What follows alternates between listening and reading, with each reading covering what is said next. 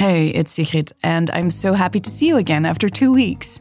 Don't forget, there's an awesome community of listeners at lesbianromantic.com. You can meet fellow romantics, talk to them, and you get early access to the next episode and script excerpts. So go check it out at lesbianromantic.com.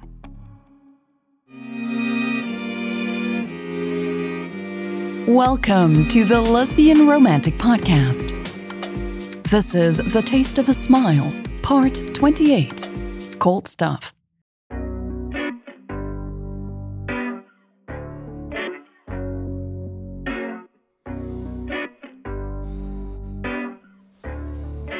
Lex's knuckles were white from holding on to the chair. The doctor's assistant had just popped outside for a minute to get some bagels. She had offered to bring Lex something, but Lex had declined with a tired groan. Just the thought of food made her stomach turn. She hadn't been able to eat anything since yesterday afternoon. That's when whatever was happening to her had begun. It had started with a queasy stomach. Lex had shrugged it off and skipped dinner. By sunset, though, Lex couldn't get up without losing her balance. A night of sleep hadn't helped. When Lex had tried to get out of bed early this morning, the floor had seemed to slide away from under her feet. After catching her breath for a few minutes, Lex had given it another try. This time, she had managed to stumble into her living room.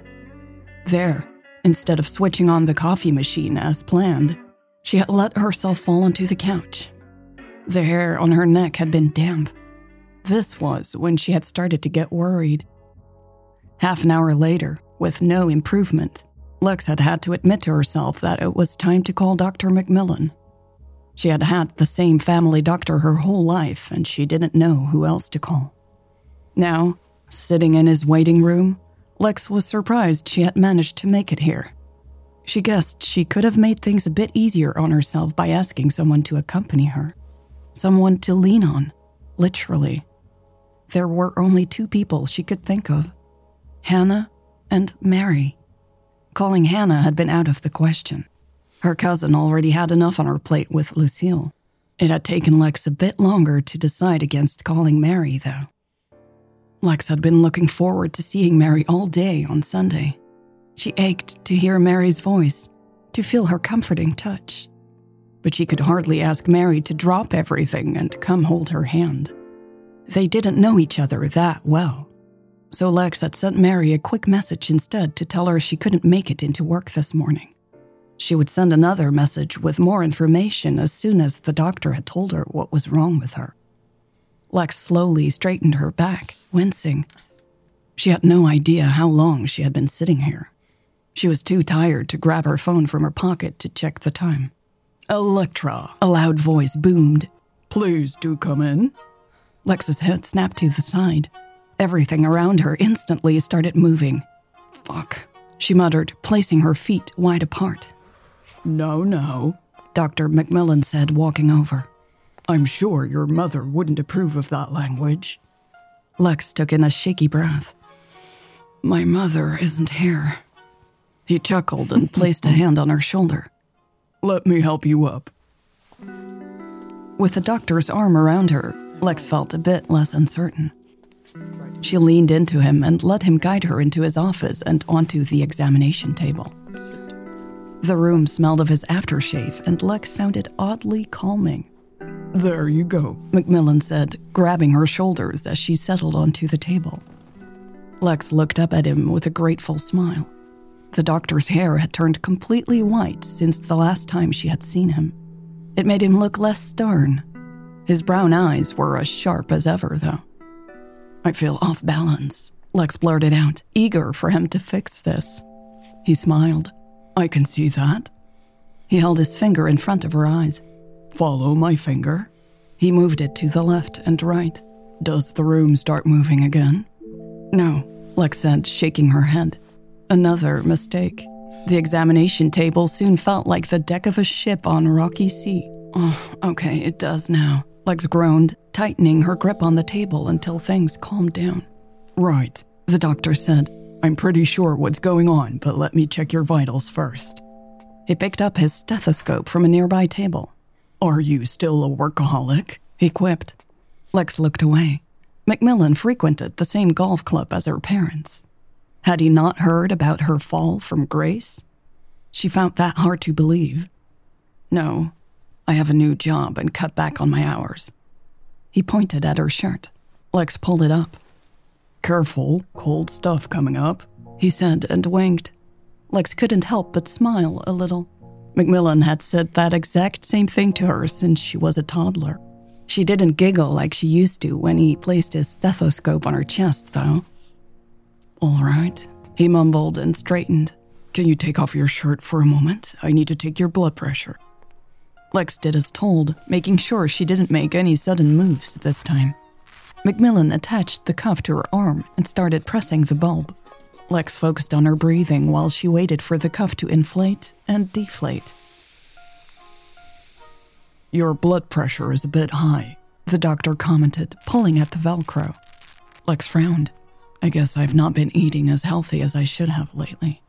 He nodded, putting the device back in its place. What about stress? Stress?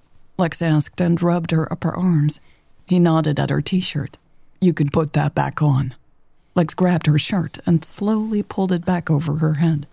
So, Macmillan continued, have you been stressed lately? Lex pursed her lips. It was a bit of a silly question, wasn't it? She had been stressed her whole adult life. It was part of what she did, or used to do. I'll take that as a yes, Macmillan said. Lex protested. No, I'm fine. I hit a bump in the road a while back, but that's all behind me now. The doctor lifted his chin. Your body says otherwise. What? No, it must be the burgers and fries. He chuckled. Those don't help, but I doubt they're causing your vertigo. V- vertigo? Lex asked, scratching her lower arm. Macmillan nodded. Yeah, the tiny particles in your inner ear are no longer properly aligned. That's why you feel like everything is spinning. I might be able to make you feel better, but we won't know for sure until I try. What will you do? Lex asked, already dreading the answer. I'm going to throw you around a bit, he said with sparkling eyes. Even if it does help, you're going to have to take it easy for a while. If you don't, it'll come back fast. Lex sniffed. How fast? He shook his head in disbelief. Very fast. Lie down, please. Lex lifted her legs onto the table. The paper tissue on the table rustled near her ear as she put her head down. I want you to stay home and sleep, the doctor said. No work and no burgers and fries. I can skip the burgers, but I have to go to work, Lex replied, resting her hands on her unsteady stomach. I doubt you will want to. Move up a little so you can rest your head in my hands, please. Lex swallowed and shifted her position. McMillan's hands cupped the back of her head. Okay, this might make you more nauseous at first, We'll talk about work once I'm done.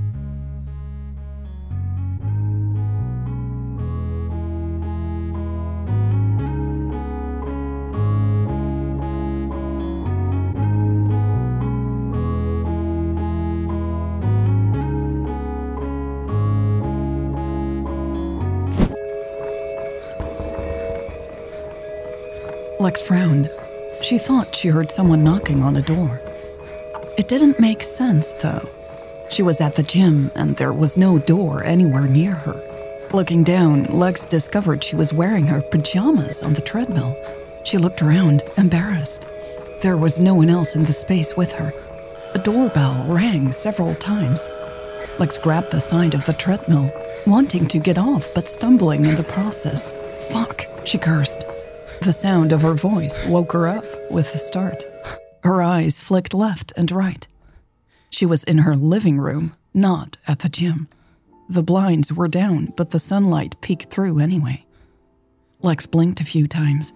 How long had she been asleep? She rubbed her temples, grimacing. The doorbell rang again, followed by a loud knock on the door. Lex? Someone yelled.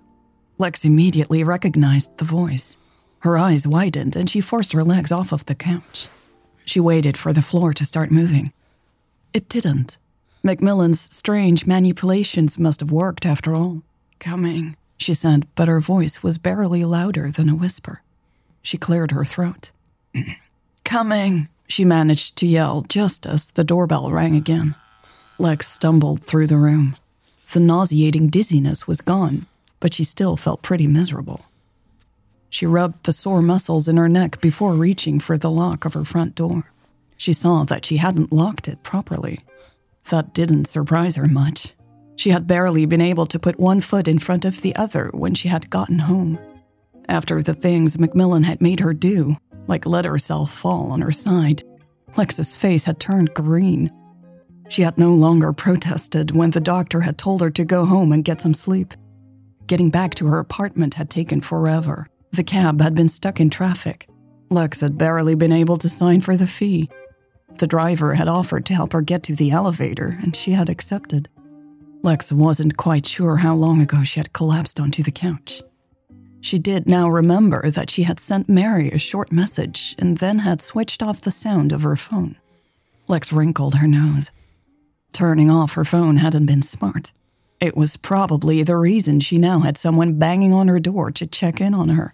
She just wished it was someone else. Lex finally opened the door reluctantly. Her mother's cheeks were unusually red, and she had clearly been running her hands through her otherwise perfectly styled hair. For heaven's sake, Lexi, she said, shaking her head. What is going on?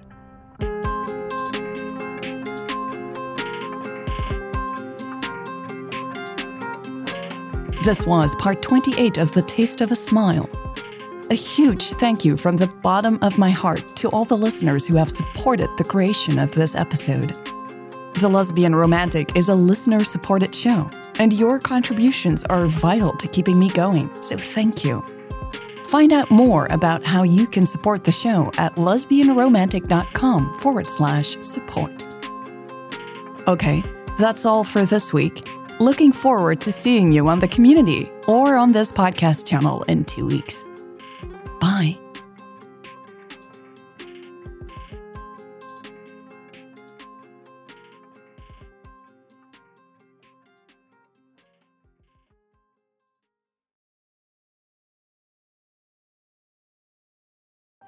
Treat yourself to all the stories as they are meant to be experienced intense, immersive, and with all the bells and whistles.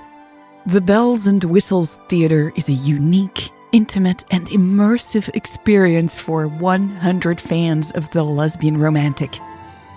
Be the first to know, read, or listen. As a theater member, you will enjoy new releases weeks or even months before anyone else does. Go to patreon.com, that's P A T R E O N.com slash lesbian romantic to check if there's a seat available today. I want to welcome everyone personally, so these seats are rolling out slowly until they are fully booked, and then the theater is sold out. So make sure if you want to join, you don't miss out, and go check if there's a seat available today patreon.com slash lesbian romantic